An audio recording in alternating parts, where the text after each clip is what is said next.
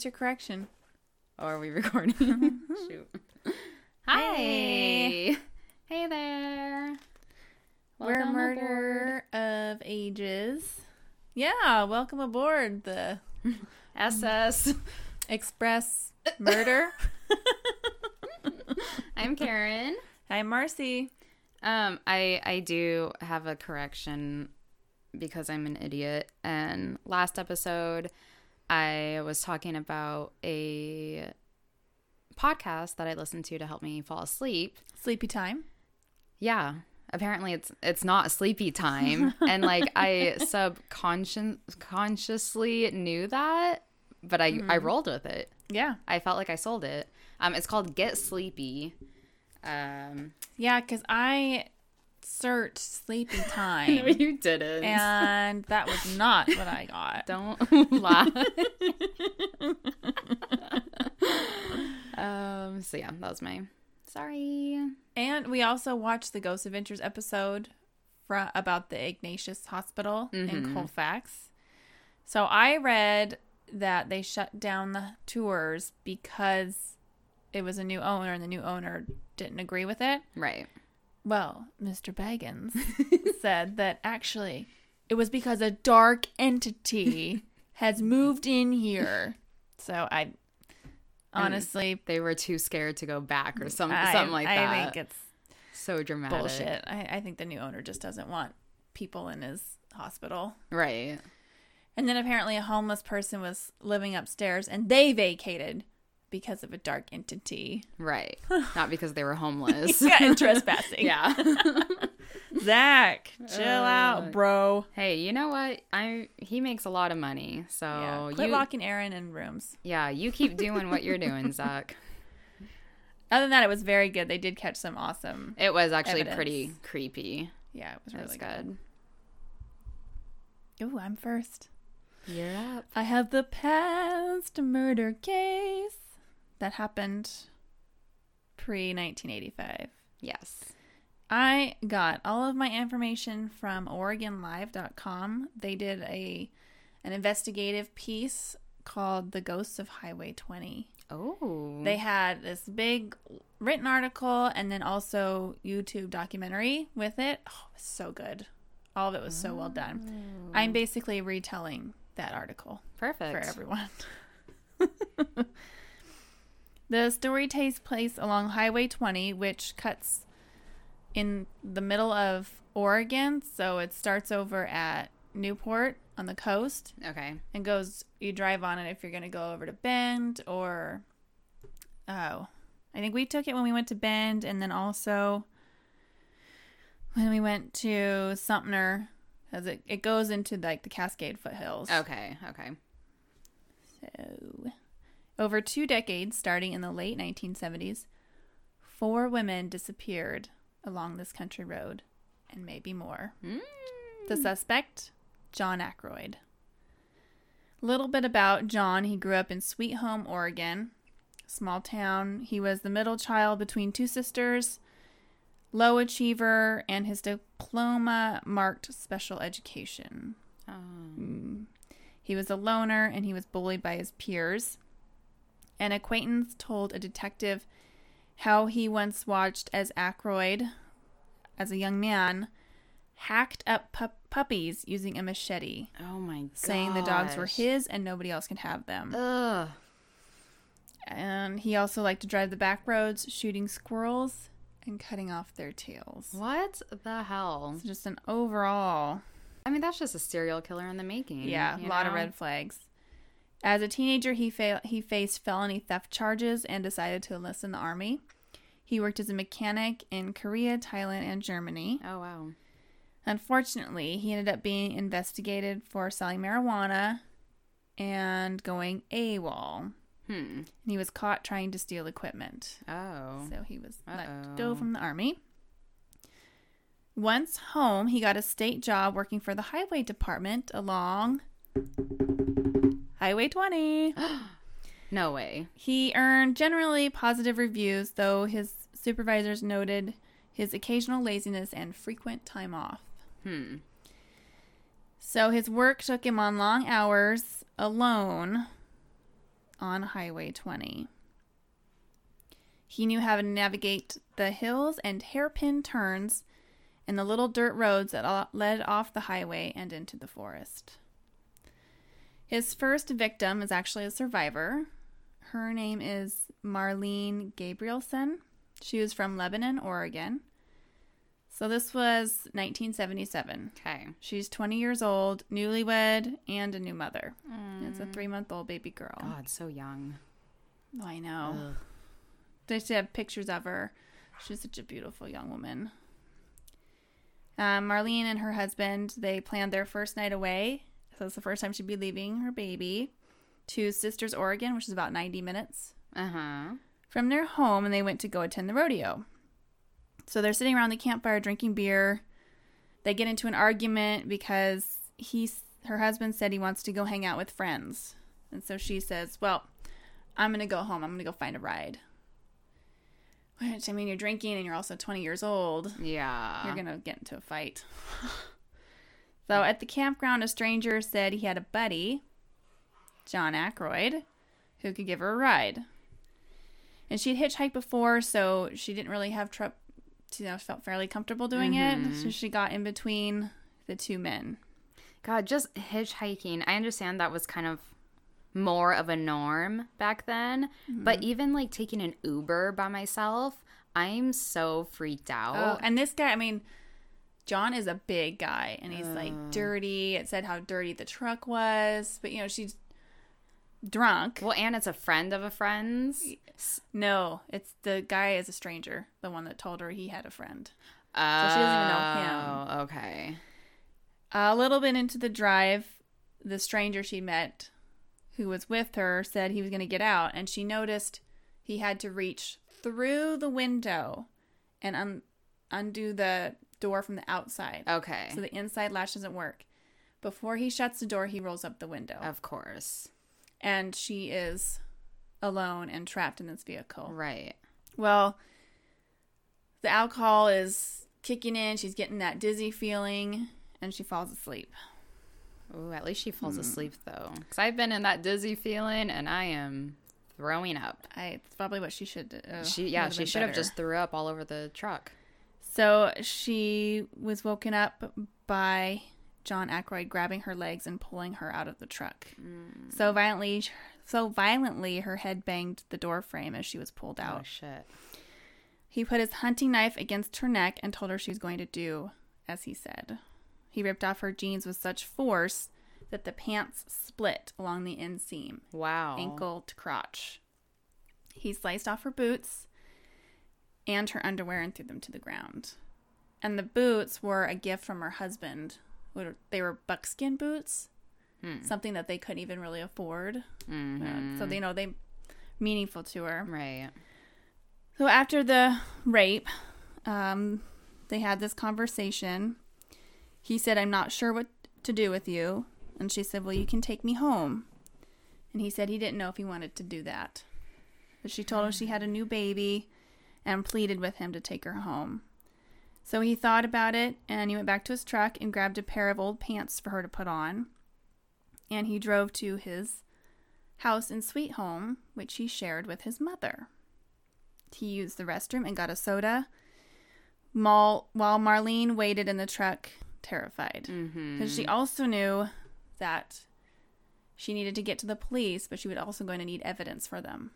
Yeah. And be able to point them in the direction of who this guy is. Right.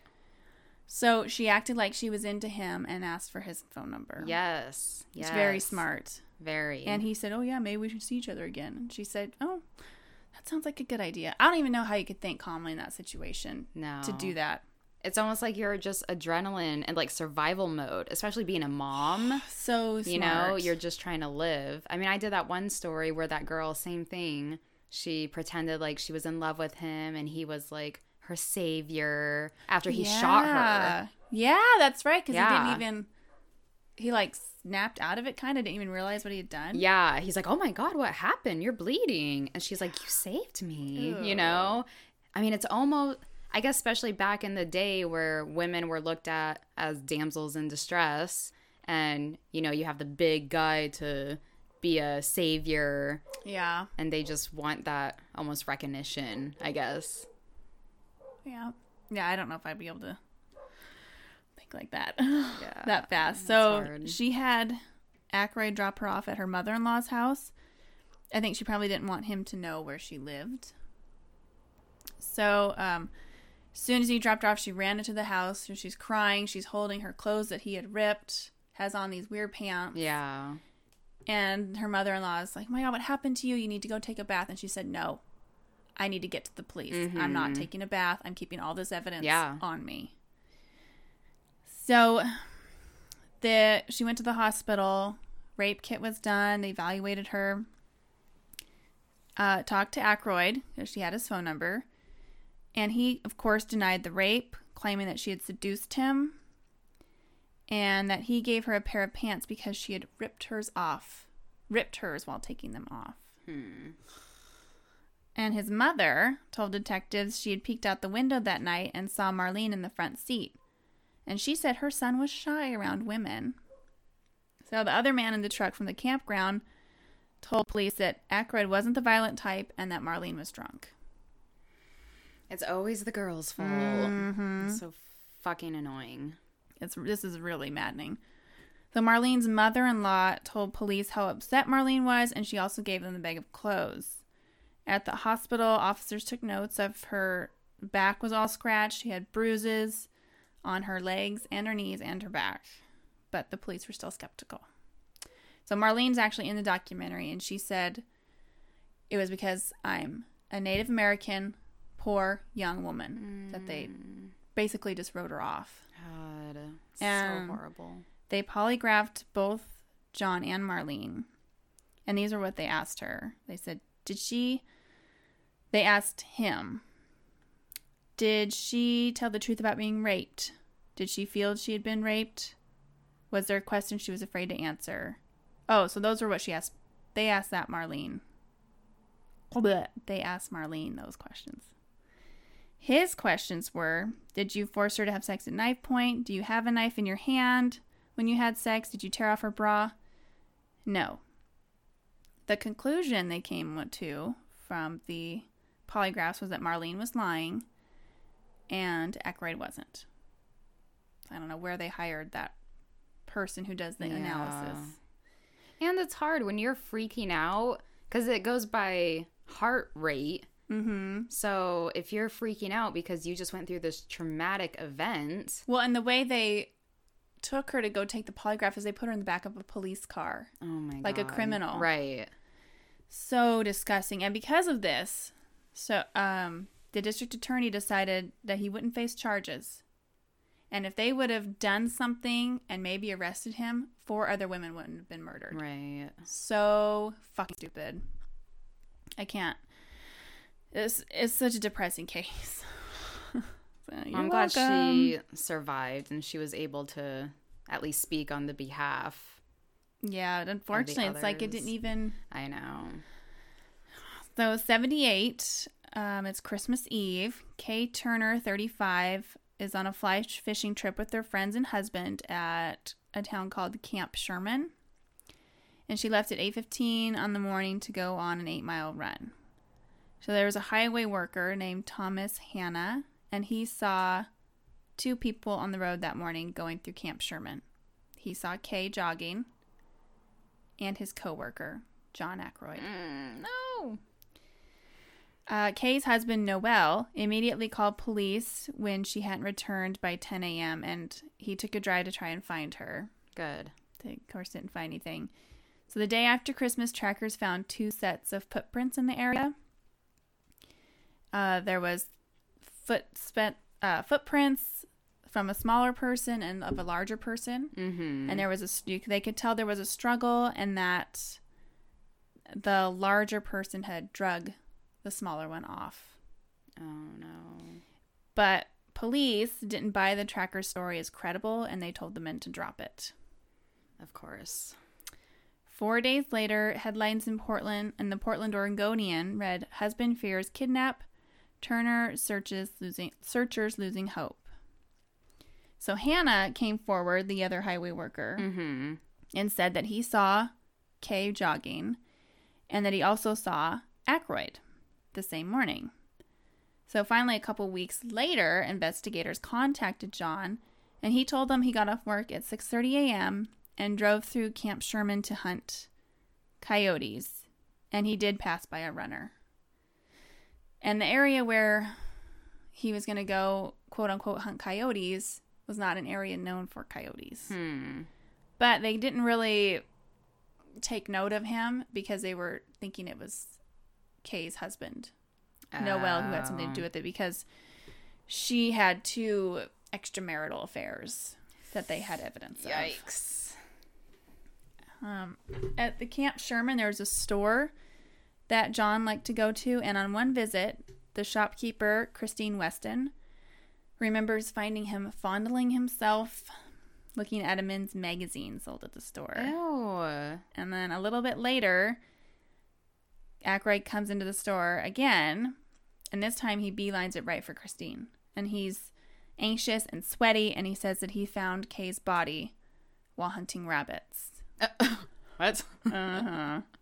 And he said, I'm in real trouble. I was the last one to see her alive. Oh my god. Mm. So Christine's husband, the shopkeeper, Uh-huh. he contacted state police, and Ackroyd led them into the brush about a mile, half mile off the road where Kay had been running. And um, they thought it was weird because what he took them to was just bits of cloth and bone, so it looked like trash Right. or animal carcasses. It didn't really look like human remains. Uh huh. So they thought that was weird that Ackroyd would immediately assume they were Kay's bones. Right. How if he know quote unquote just saw. Mm-hmm. So they spent nearly a week looking for the rest of her, and they found her jawbone, Oh. her yellow running shorts, um, some of her sweatshirt, her underwear, pieces of her shoes.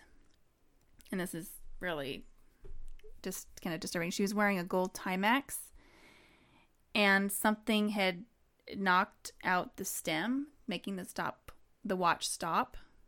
And it was 9:27 a.m. December 24th. so it's like they almost have a time of death. yeah. even. Yeah. And they found some of her blonde hair in a bird's nest.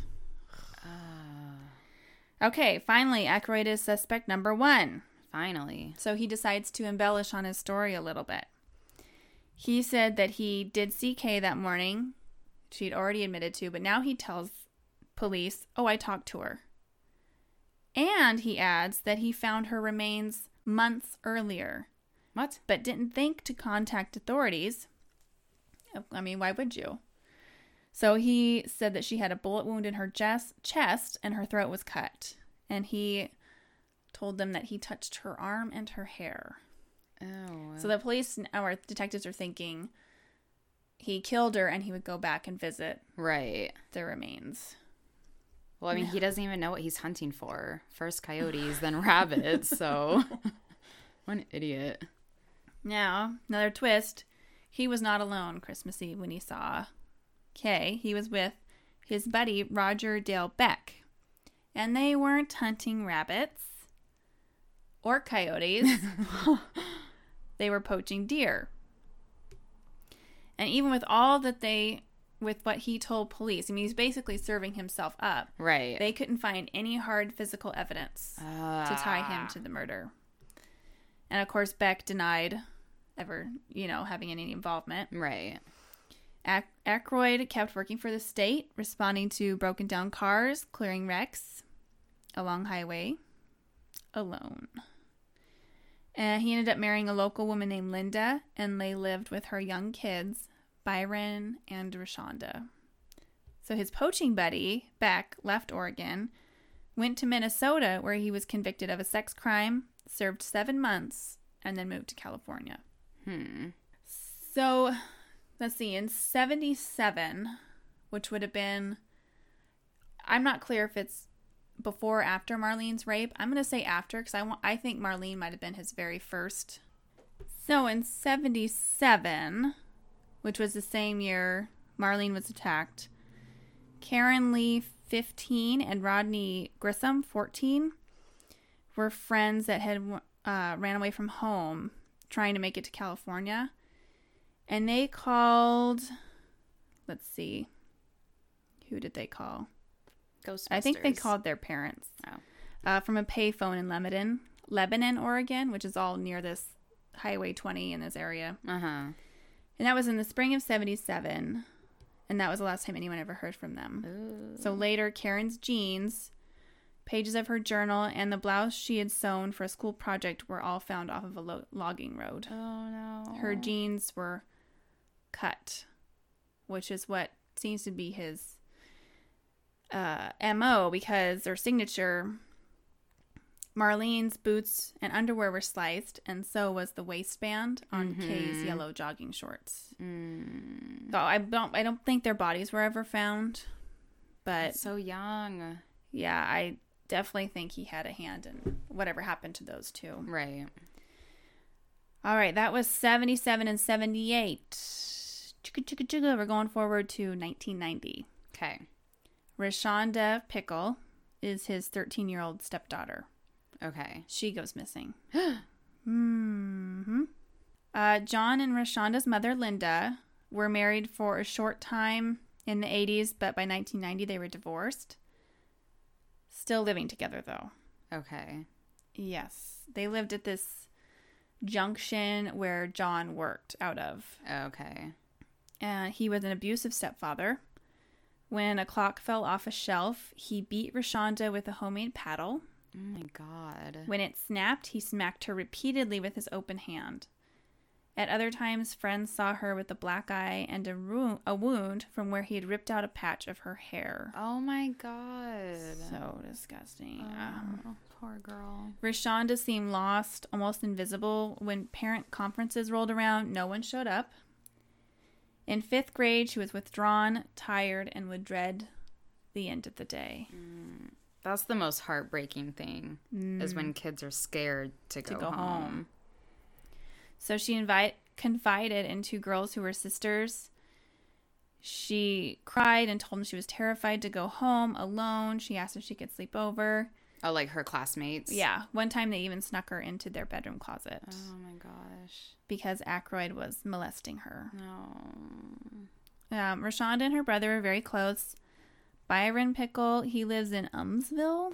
I'm not sure where that is. Me either. With his wife and two kids, and he had his sister Rashanda's picture tattooed on his arm.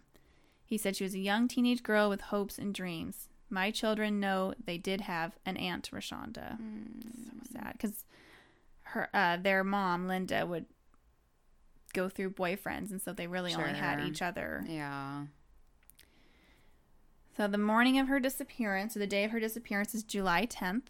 Uh, her mom leaves for work. Later that morning, John Ackroyd comes back unexpectedly. He's supposed to be at work, Mm-hmm. and he's never and Rashanda's never seen again. Ugh. His story: He planned to fix snowplows, but decided to take the day off after learning the parts hadn't arrived, which confused his supervisor because there was lots of work for him to do. Mm-hmm. He said he returned home to find his stepdaughter under a blanket on the couch. He invited her to join him on a drive to photograph deer on the back roads, but she said no, saying that she had chores to finish, so he left. Wait, that was in the morning. Mm-hmm. Why wouldn't you be like, why aren't you at school? If she was, I don't think it was a school day. I want to say it was like a Saturday or Oh, a Sunday, like an okay. off. Sure. Because her mom, oh, July 10th, it's summer. oh Yeah. Duh. Her mom had left chores for a list of chores for her to do. God, maybe if we were listening to the story. I know. Come on, Karen. Be a good audience member.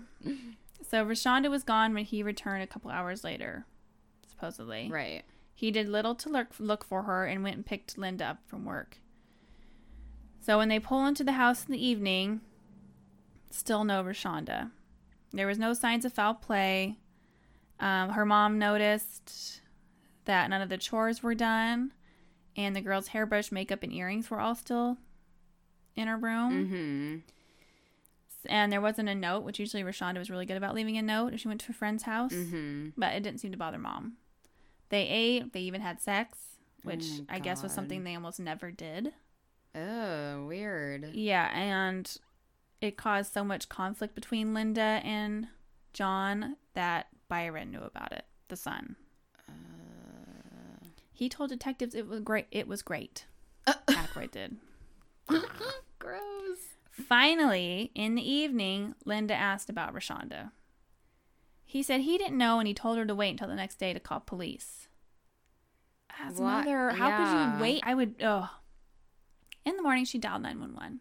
She did as he said. How did yeah? How did she sleep?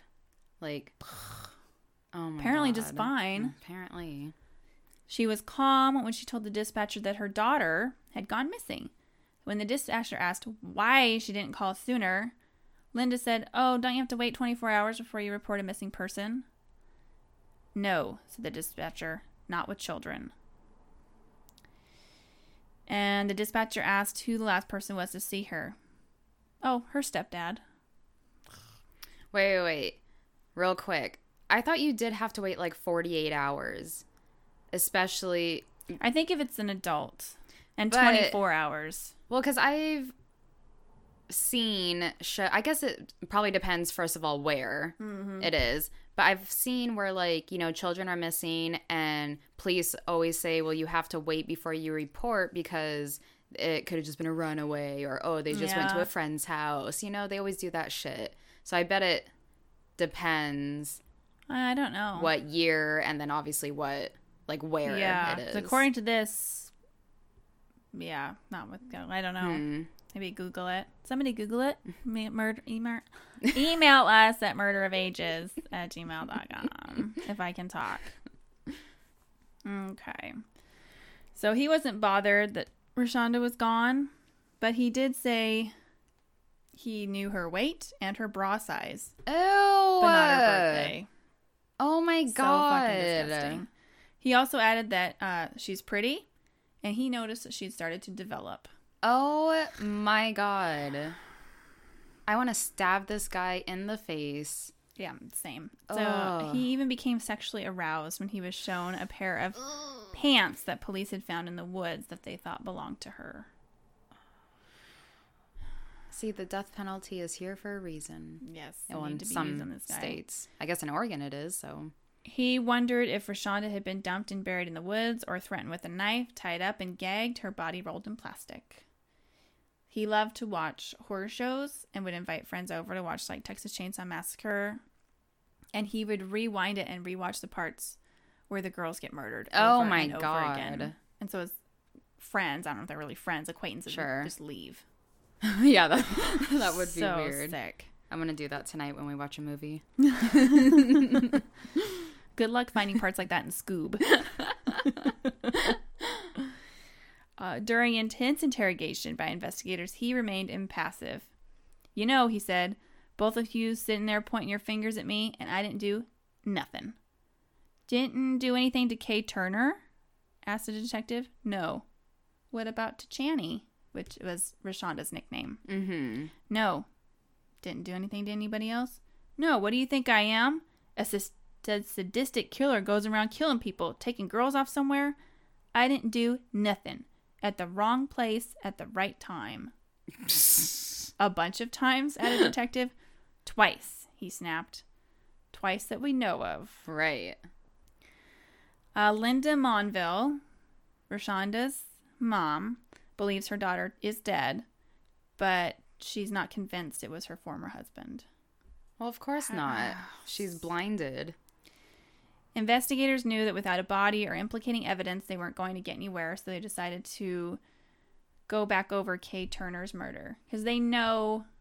I mean, they have a pretty good idea it's him. Right. They just need something tying them together, Oh. and they um, find it. Oh, good. Dun, dun, Okay. dun. Good, good, good. Going over newspapers, Detective Will McAnulty found that Roger Dale Beck, the poaching buddy, Okay. So at the time of Kay's murder, he was married to Pam, Okay. which Pam and John used to be a thing. He had tattooed his name on her arm when she was 12. And then she married Roger at 14. What? And this is in the 70s? The- yeah. Oh my What gosh. the fuck? Grossville. Ah. Well, so, and she was their alibi, John and Roger, Okay. saying that she was, they were with her most of the morning. But going through newspapers and seeing Pam's name, the detective did some digging and found out Pam and Roger were now divorced Uh huh. and she's living in California. So he thinks to himself, I bet an ex wife has more to say than a Yes. current wife. right. So he drove the 750 miles to California to question her. And she said that the men had ordered her to lie if the police ever asked where they were Christmas Eve morning. Mm-hmm. The truth. Ackroyd um, showed up at their house. The men ate and left to go poach deer, and they didn't return until the next day. Their clothes were spattered with so much blood that she got rid of Beck's jeans and shirt Oh wow. unfortunately.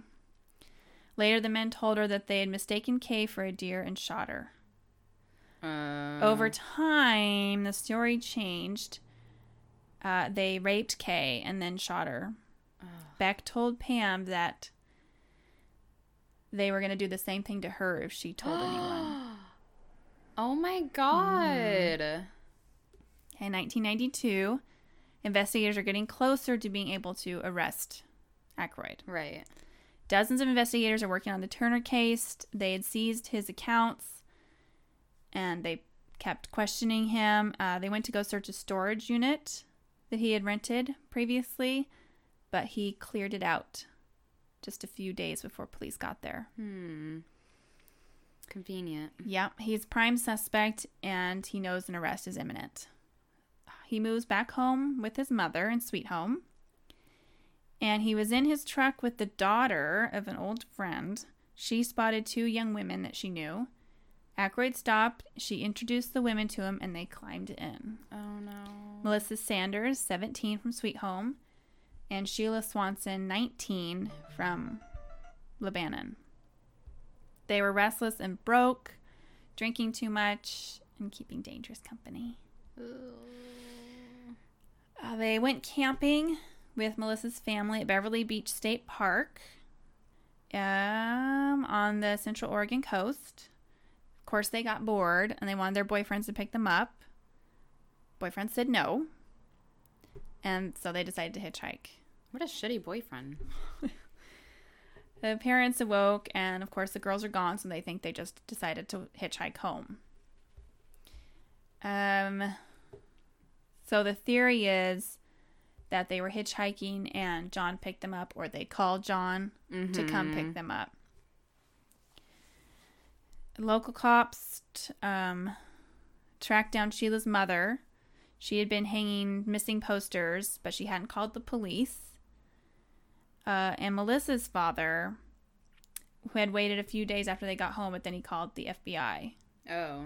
to search. Good. And then the local cops got a hold of Sheila's mom. Uh, hunters ended up finding the bodies of two young women. And it was, of course, along Ackroyd's route from the coast to Sweet Home. Mm-hmm. Sheila's ankles were bound with leggings. Her sneakers and socks were still on her feet. Oh no.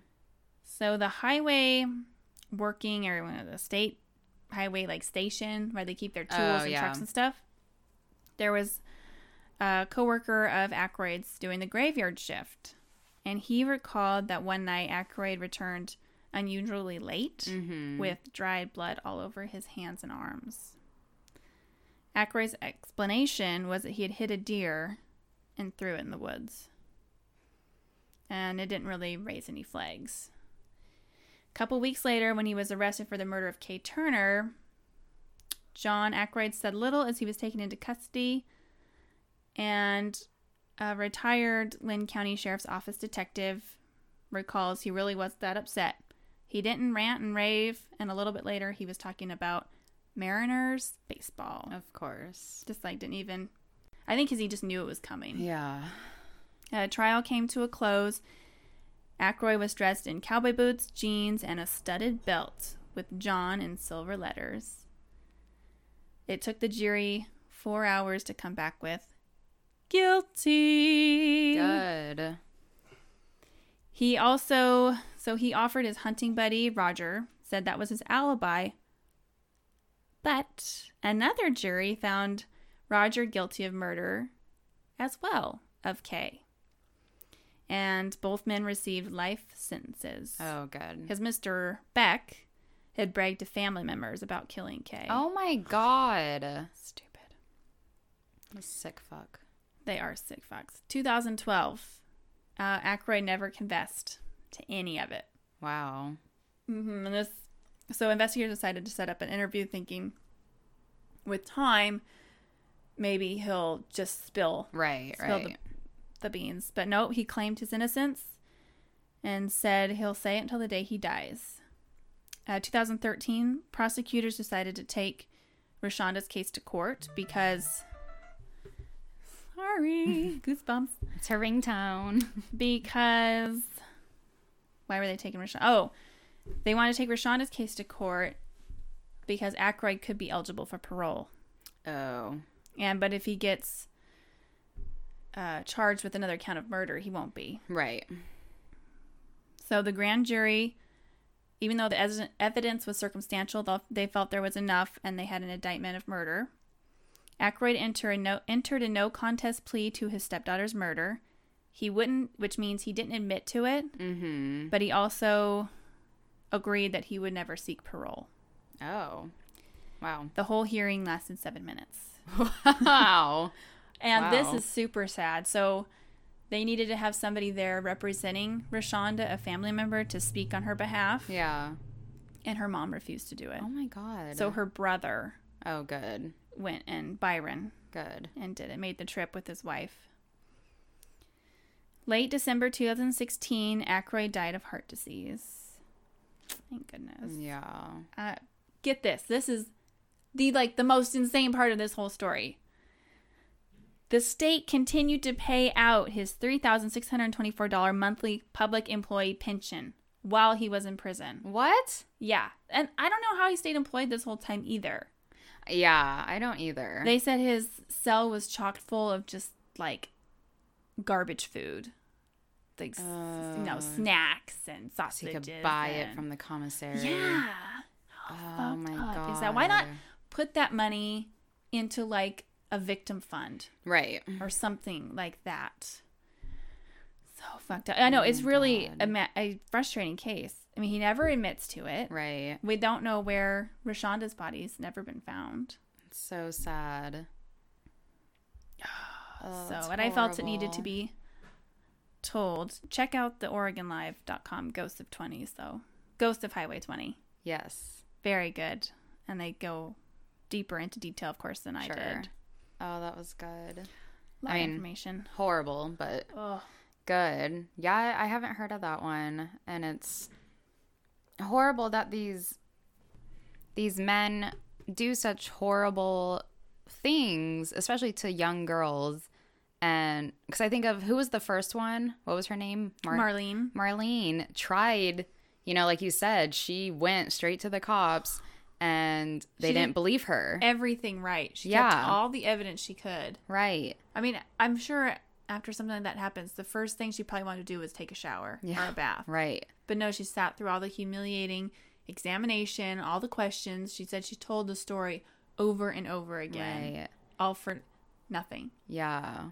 You definitely need to watch that documentary on about uh, Jeffrey Epstein on Netflix just because it's so horrible. These survivors, a lot of them went to the police. And I mean, obviously, his situation was different because he had a lot of money and was powerful, but nothing ever came of it, you know? And The police there was hundreds of girls. they're supposed to so be on our side. They're supposed to be Yeah. advocators, fighters. Right. Well, the the detective that is in the documentary, he definitely was, and he was getting frustrated because he thought it was going somewhere, and then all of a sudden, it's like everyone was scared of Jeffrey Epstein because of all his money and powerful shit, whatever. Apparently, if you're a highway worker in Sweet Home, Oregon, you can get away with anything too. Apparently. Jesus.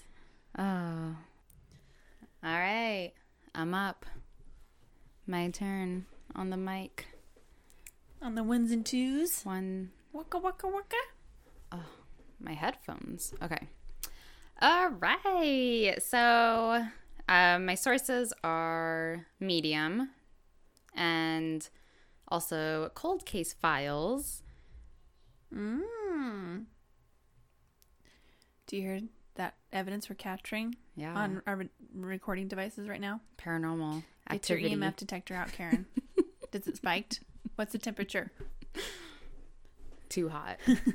um, so it's the one on Netflix. Um, season one, episode two. The footsteps are getting closer. Sounds like a. I think we scared the ghost away. I got out some sage. Some holy water.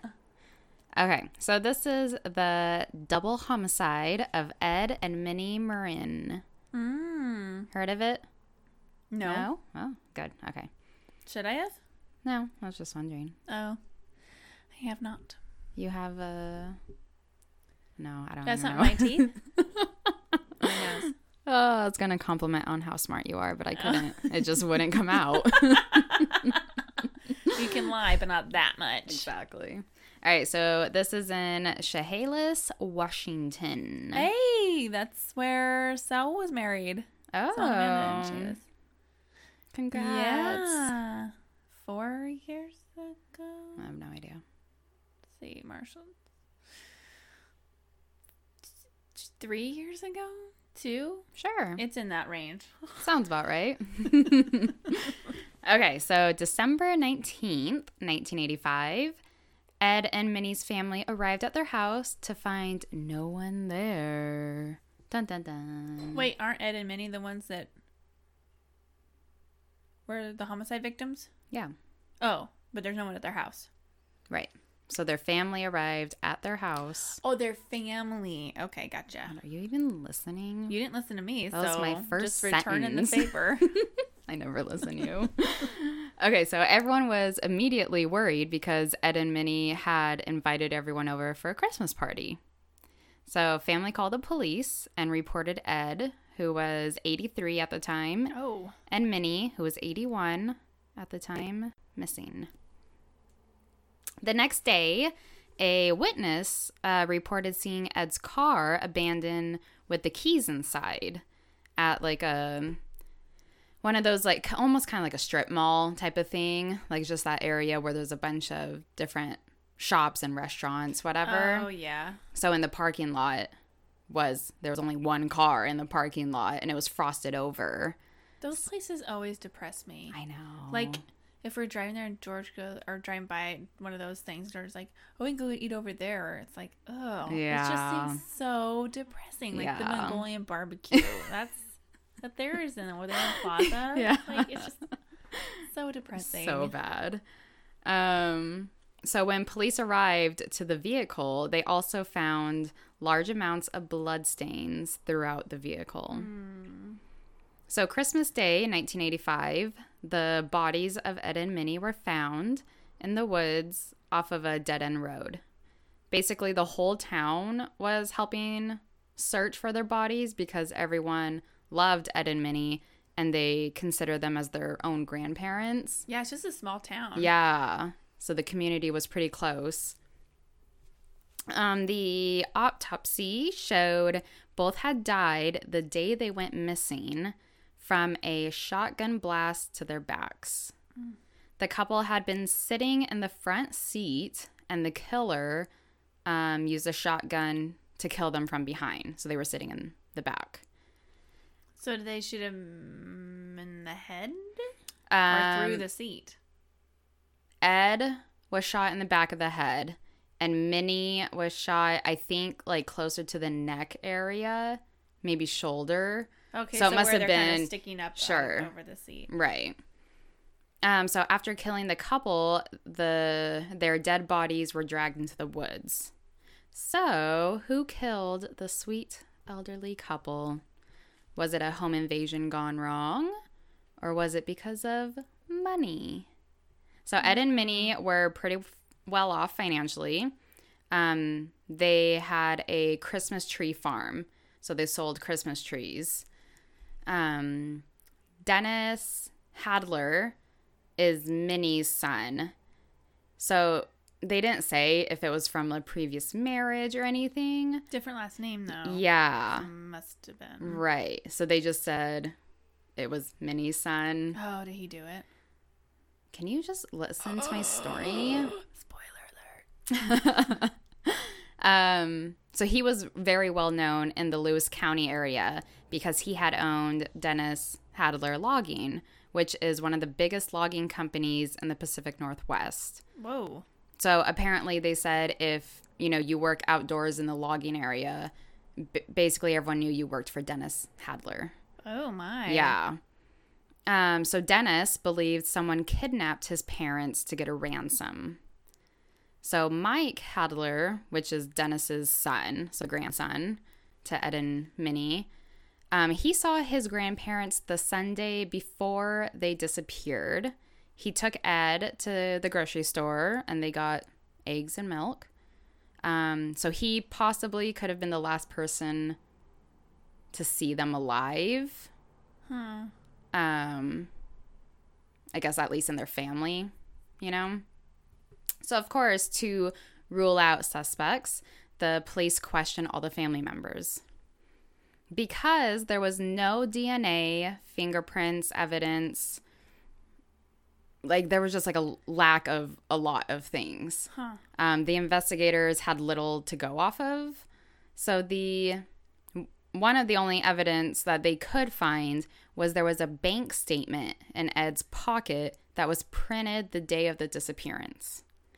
So the police contacted the bank to see like what happened, why did Ed go to the bank, you know? And that would maybe make it look more like it was money driven too. They made Right. make a deposit or a withdrawal. Right. So the teller who helped Ed, um, she was talking to police and she said Ed called her and asked if the bank had money. And she said, "Yeah, you know, we have we have some dime or nickel, you know, like duh type of a thing." And he goes, "Well, I need a lot more than that." So he asked her to withdraw $8500 out of his account. Um so he goes to the bank. He gets out of his car and they're not ready with the money yet. So then he goes back to the car. So he sees the teller coming outside to him. So he gets out of the car quickly to meet her and gets the money. And she told police she remembers seeing other people in the car. Oh. Yeah, but she didn't get a good look because Ed caught her first, Yeah. you know, to come meet her. Um, Almost like he didn't want her to come to the car to see right, who or was afraid there. she'd maybe get hurt if they're pointing a gun at them. Right, exactly. So then the question becomes who knew that they had money to withdraw? So Ed and Minnie were very private about their money. Only the family really knew exactly like how much money they had. Um police also realized that there were cigarette butts in the center console of the car. So you know back in the 80s you could smoke in your car and uh-huh. like every car had a little ashtray, you know, in the mm, actual mm-hmm, car. Mm-hmm. So there were a couple cigarette butts, and Ed and Minnie did not smoke, but Mike did, the grandson. So How the, old's the grandson? Do we know? uh, it didn't say. Maybe like teenager. I'm, I'm just thinking, would is he at the age where if he's smoking in the car with grandpa, it's okay, Right. or if is it something he like hides? Yeah, it must have been because he did take Ed to the grocery store. So maybe he took their car to drive. Um, he must have been old enough, I'm assuming, to drink. So I would say maybe his 20s. Oh, okay. Uh, so at the funeral, obviously Mike, along with like all the cousins and stuff, were a part of like um, the pall bear. Is that what it's Oh, called? Where they, carry. the casket, yeah. caskets. Um, so in the cold case files episode, there's footage of it. Um, the police are recording. I- I don't know if the police are recording it or if they got that recording from someone else. Um, but you hear the police, and as the pallbearers are carrying the casket, they said, "There he is. That might be our killer." And so they're waiting, obviously, for the funeral to be done oh my gosh. so yeah they waited until it was over to question um, mike more about it so mike did have a history with law enforcement um, he drank a lot and got into fights you know small town kind of boy i guess not really an excuse, but um but the investigators didn't have enough evidence to charge him. They never said anything more about the cigarette butts, so Huh. I don't know if they were able to get DNA from it. They didn't say. Must have been not been able to then. Yeah. So between um 84 and 86, crime obviously was very high in the Pacific Northwest. Yep. Um, during that time, the Green River Killer was out. So they kind of brought that into play. Like, could they have just been victims of all these serial killers that were, you know, happening back then? Who freaking knows at this point, right? On December 31st, 1985, um, a witness called in to give a statement that she saw someone with a gun run from Ed's car in that parking lot to a different car. And she was just like, that's just weird. Like, he's literally holding a gun in like broad daylight. Like, what is going I'm on? surprised there weren't more witnesses. Yeah. Well, there was a few, um, but not too many that they I, that could really help, I guess. Um, so she gave a description of what the guy looked like, which then became a sketch composite and was released to the public.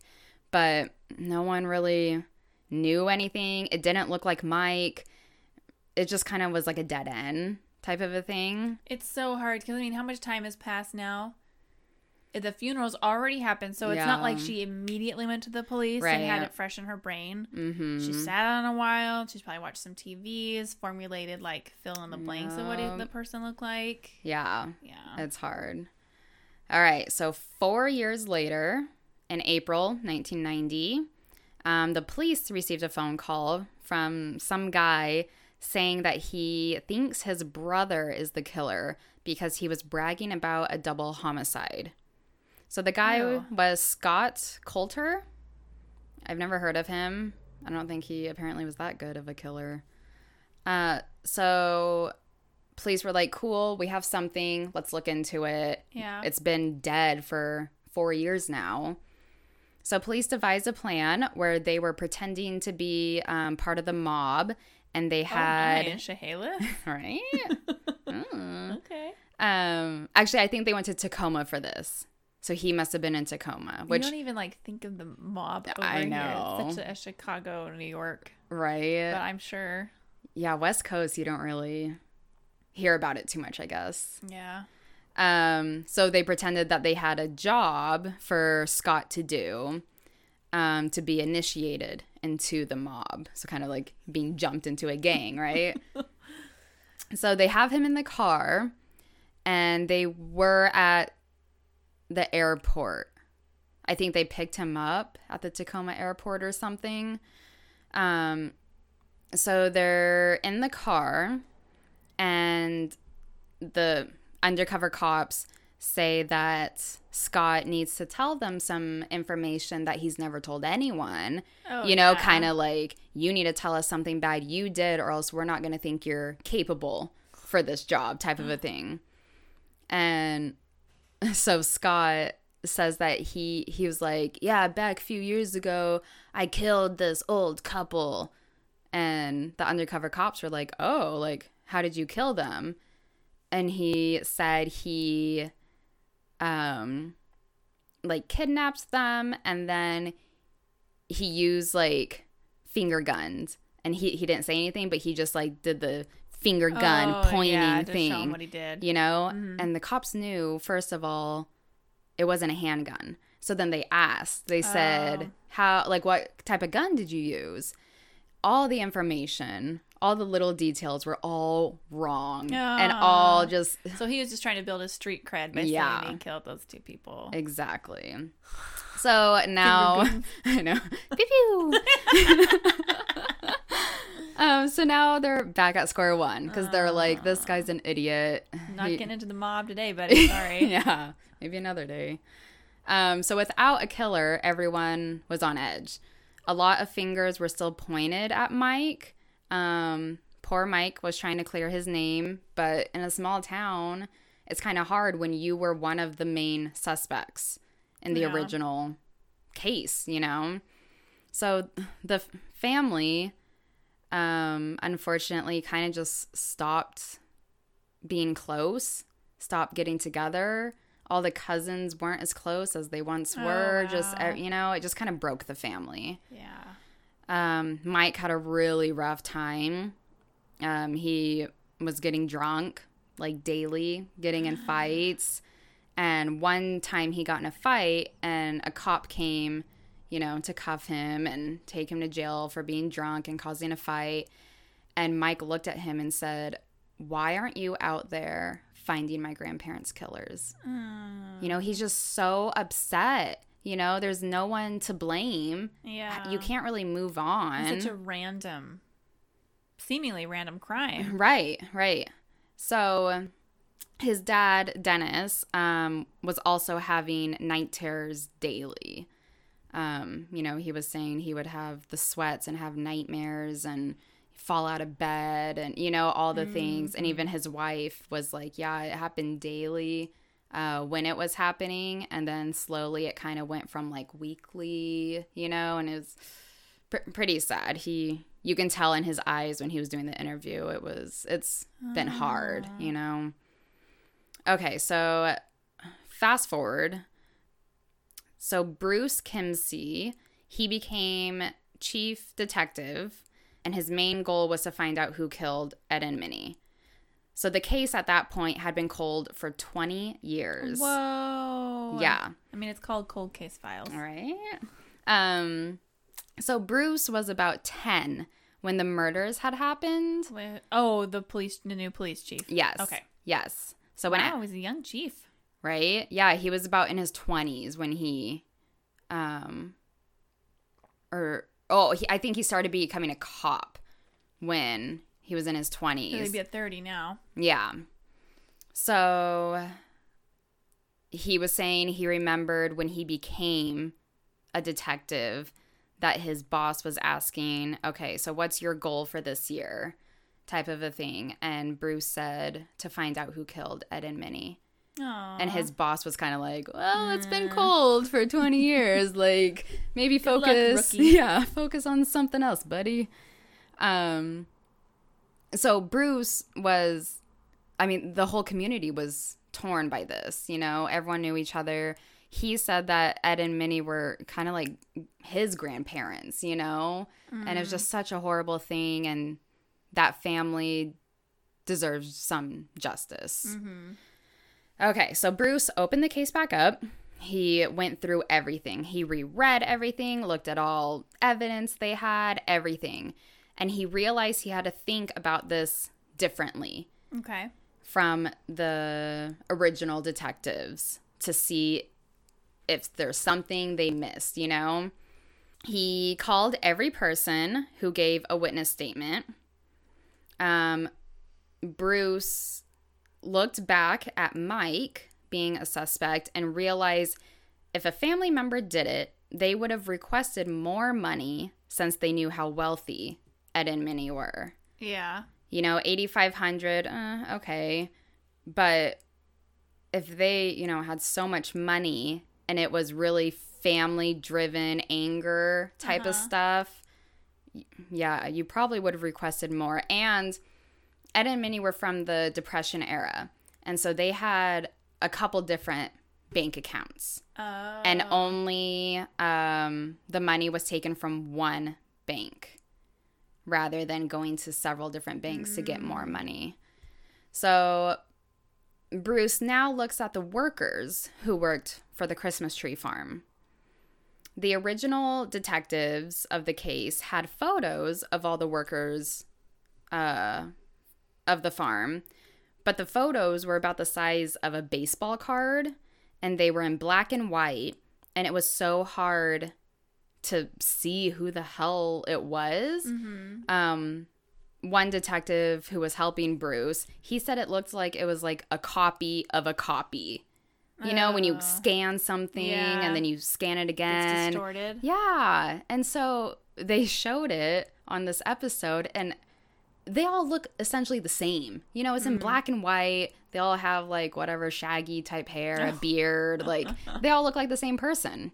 So witnesses back in the 80s when this crime first happened um, couldn't verify any of the workers because you could hardly see what they looked like. Oh, yeah. So no witness uh, pinpointed anyone. mm-hmm. So then Bruce found the original photo reel. Um, and thankfully, with technology, he was able to make it in color. He's able to clean it up and print 8 by 10 pictures of it. Oh, nice. Yeah. So then Bruce brings in all the witnesses again to show the updated photos. And the witnesses picked out similar people in it. Dun dun dun. Okay, so now November 2005, um, Mike was going fishing, and as he was driving, he hears someone like yell his name. So he's like, "What the heck? Like, who knows me around here?" type of a thing. And so he sees, and it's an old buddy from high school named Jake Shriver. So he pulls over, um, and you know the kind of whatever BS, small talk type of thing, catch up. So then Jake said he needs to tell Mike something and how he should have spoken up a long time ago. Oh, no. Um, he said he feels a lot of guilt and he asked Mike to forgive him. So Mike is obviously like, What the hell? Like, what are you talking about? What's going on? Okay, so at the time of the murders, oh, so Jake was 17 at the time of the murders. So Mike must have been around 17 too then. Okay. Okay. I forgot about that part. Sorry. Um, so Jake said he was in the car with his mom and they were driving behind a car going super slow. So Jake told his mom to pass them. As they were passing, Jake noticed that it was Ed and Minnie. Oh. And so Ed was driving, Minnie was in the passenger seat, and then he sees two men in the back seat. So Jake knew who the men were Oh no. because they were workers at the farm. was he too scared to speak up Well, all those years ago? essentially, yes. So the two men were Rick and Greg Riffe. So a few days later, Greg Riffe goes up to Jake and asks if he told anyone. And Jake said no. Oh, so poor kid probably was just. Yeah. I mean, as anybody would be terrified. Right. So, um, Greg said that if Jake tells anyone what they did to Ed and Minnie, he's going to do the exact same thing to his family.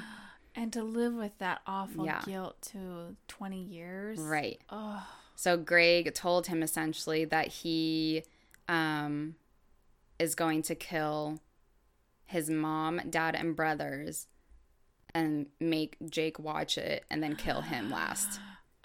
Yeah. So obviously oh. Jake was like, I'm not going to tell, I'm not going to tell. Then every day for a little while, it had to be a few weeks, maybe a month, the Riffe brothers would drive by Jake's house. Oh my gosh. Yeah. Yeah. Oh, so scary. So scary. So Jake Oh was so paranoid. He started carrying a gun on him ever since he was 17. Just every day. He even said, he's like, if I left the house and I didn't have my gun on me, I would go back to my house and get my gun. He was that paranoid. Like and how not able to tell anyone either. yeah. Because you're trying to protect slept for 20 everyone. Oh my god, I know. He was uh, in the interview was so heartbreaking. He's just crying and he's how could you be upset Right. with that? Right. But he feels like it's his fault, you know, which isn't fair. Oh, No. He, he was threatened too. Okay, so then after Jake tells Mike, he goes to Detective Bruce Kimsey to give a statement. So the Riffe brothers had a history of violence and drugs. They knew the Maurins had money because obviously they worked for them. The brothers ended up moving to Alaska um, not too much after the murders. So they stayed in town for a little bit, and then I think they kind of were like, "Okay, we got we got to go," Yeah. you know.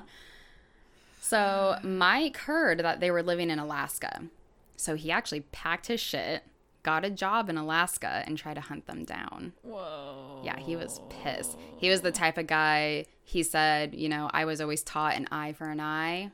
And he had like all these plans of how to torture Oh them. And yeah, I know. It was. But did the police get to the Wright brothers first? I will tell you. Ooh. Um, so at the same time, the police got a warrant uh, for the brothers, and they were set to go to Alaska to get them. So the same day Bruce got the warrant, they found out Greg Riffe was dead. Oh. So obviously they were annoyed, disappointed. Yeah. You know, it's not fair, whatever. It's been over 20 years. What, you know, old fuck. Um, but Rick was still alive. So then Mike's dad, Dennis, he found out that Mike went to Alaska and he called him. He said, you know, Grandpa wouldn't want this. You need to come home now. No. So he did. He kind of had this gut feeling like, okay, you know, yes, I'm angry, but police are already coming, you know, type of a thing.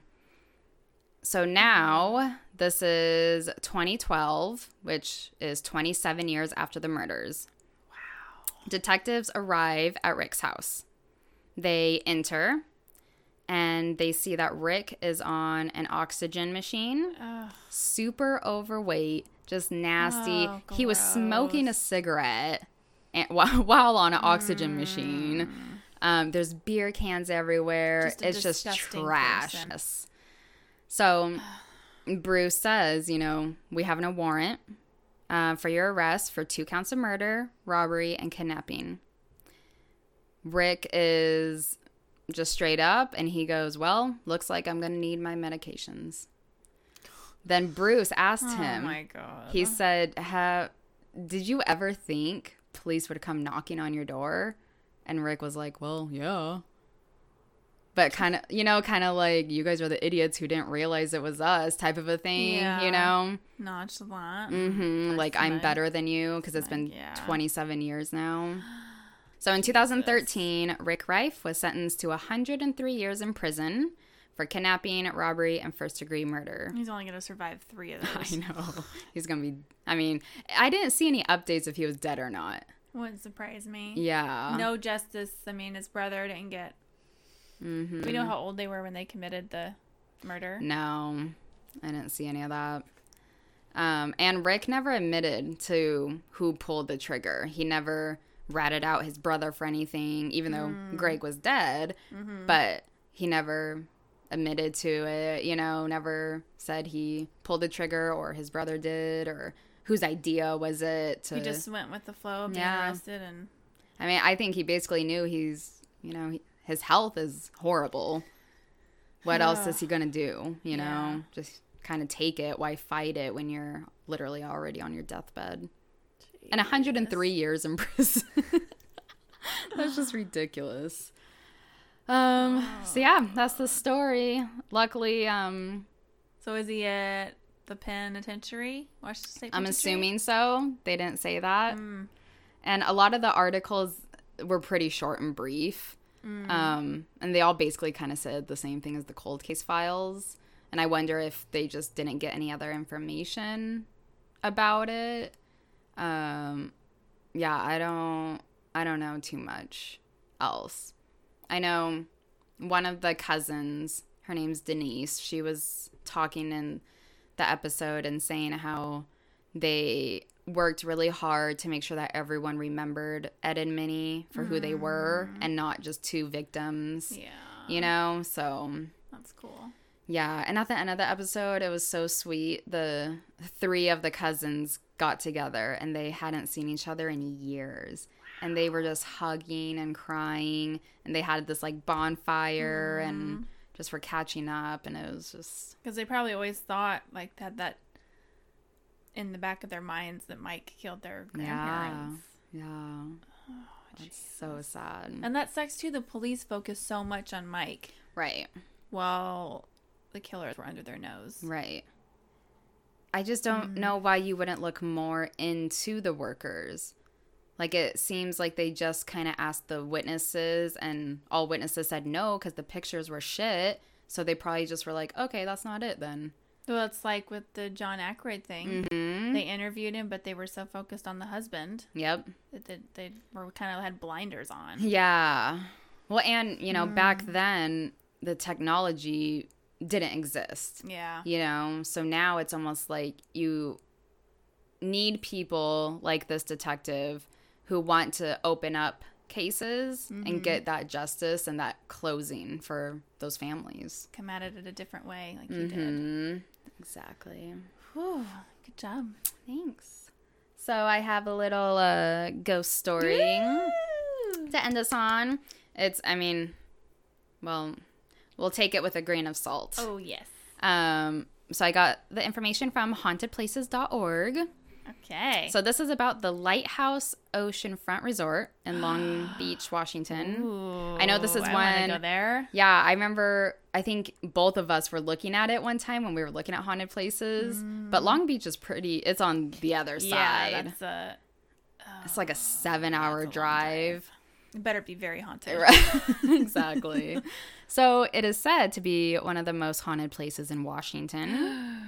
Apparently, in units 101 and 105 are where the ghosts are. So, one lady who worked there for eight years uh, said that, you know, obviously there were like doors closing and you could just hear like furniture moving and, you know, all the creepy type of stuff.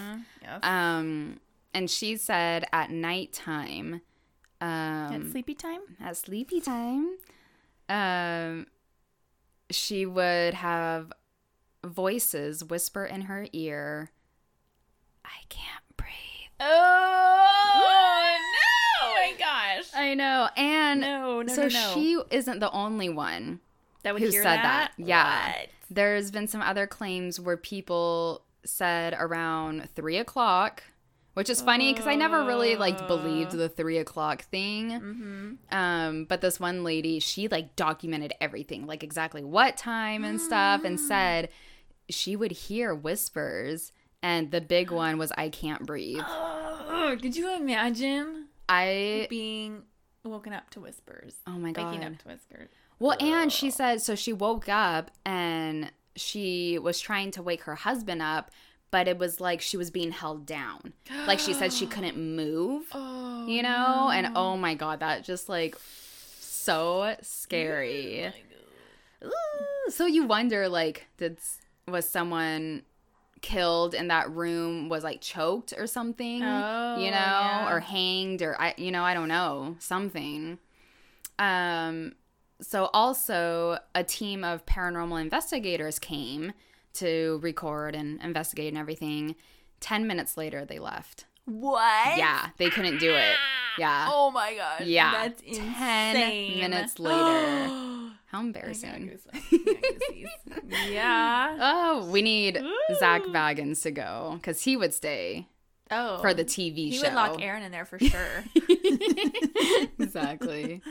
Um, okay, and one more I have. Um, another lady said her family went for vacation and her family experienced loud bangs and furniture moving and doors opening and closing by themselves.